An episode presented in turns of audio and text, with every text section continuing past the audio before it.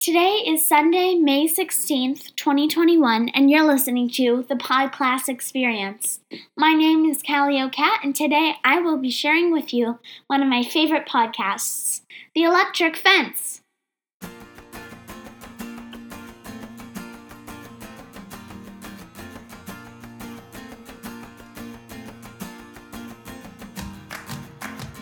Hi, and welcome to The Electric Fence. I'm your host, Caila Crumby. On this podcast, we'll go back in time, before computers, when kids had to work super hard. But kids who work hard play even harder. So today on The Electric Fence, we get to find out what happens when you let kids loose on a farm. Please welcome my guest. He's no stranger to mischief. It's Chuck Panama. Well, hello. Thank, uh, thank you for joining us today, Chuck. Oh, you're welcome, and thank you for having me on your show. Of course. You know, work on a farm must be hard. What kind of chores did you have to do each day? Oh, every day you'd get up early to, and feed the animals, carry some water, clean out their beds and their pens, shovel all that stinky manure out to the barn, big pile behind the barn, stuff like that. Just, just to make sure that the animals were looked after. Personally, I love the idea of living with animals. What kind of animals did you have? We had chickens, some geese, rabbits, uh, milk cow, a beef cow.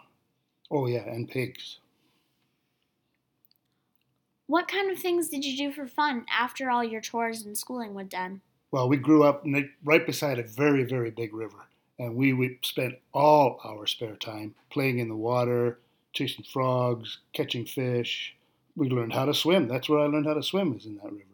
Wasn't your farm in northern Ontario? How cold was that river most seasons? Um, it was pretty cold, but um, by the by the middle of the summertime, it was warm enough. I mean, it wasn't hot. It surely wasn't a swimming pool, but frogs lived there and fish lived there, so it was nice.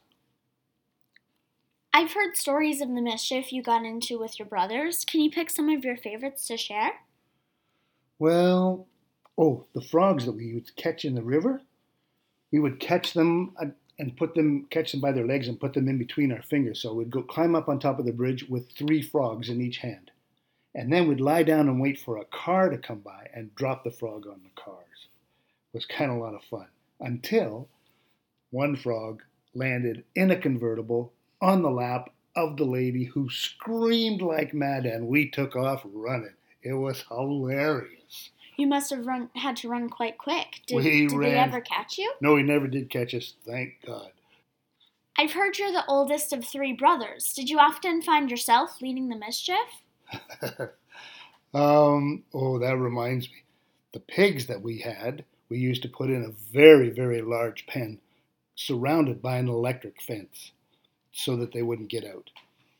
And one day, when we were clipping the grass underneath, we used to cut the grass so that it wouldn't touch the electric fence with clippers. Well, they were like big scissors.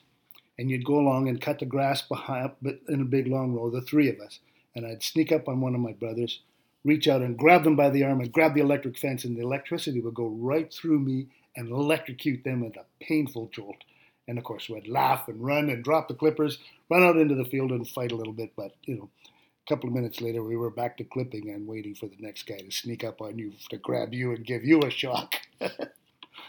Did the brother you grab ever catch on and grab onto your other brother? Oh yes, we would we would do that. We would probably electrocute one another, like not dangerously, just a shock that kind of hurt a little bit, five or six times in the afternoon. it was fun. Wow, that sounds really, really fun. Though I do have to tell you, I'm quite glad there's no electric fence here today. Anyways, thank you so much for joining us, Chuck. Thank you very much for having me. It's been a pleasure. Of course. Make sure to tune in next week. I'm Caila Crumby, and as always, don't touch the electric fence.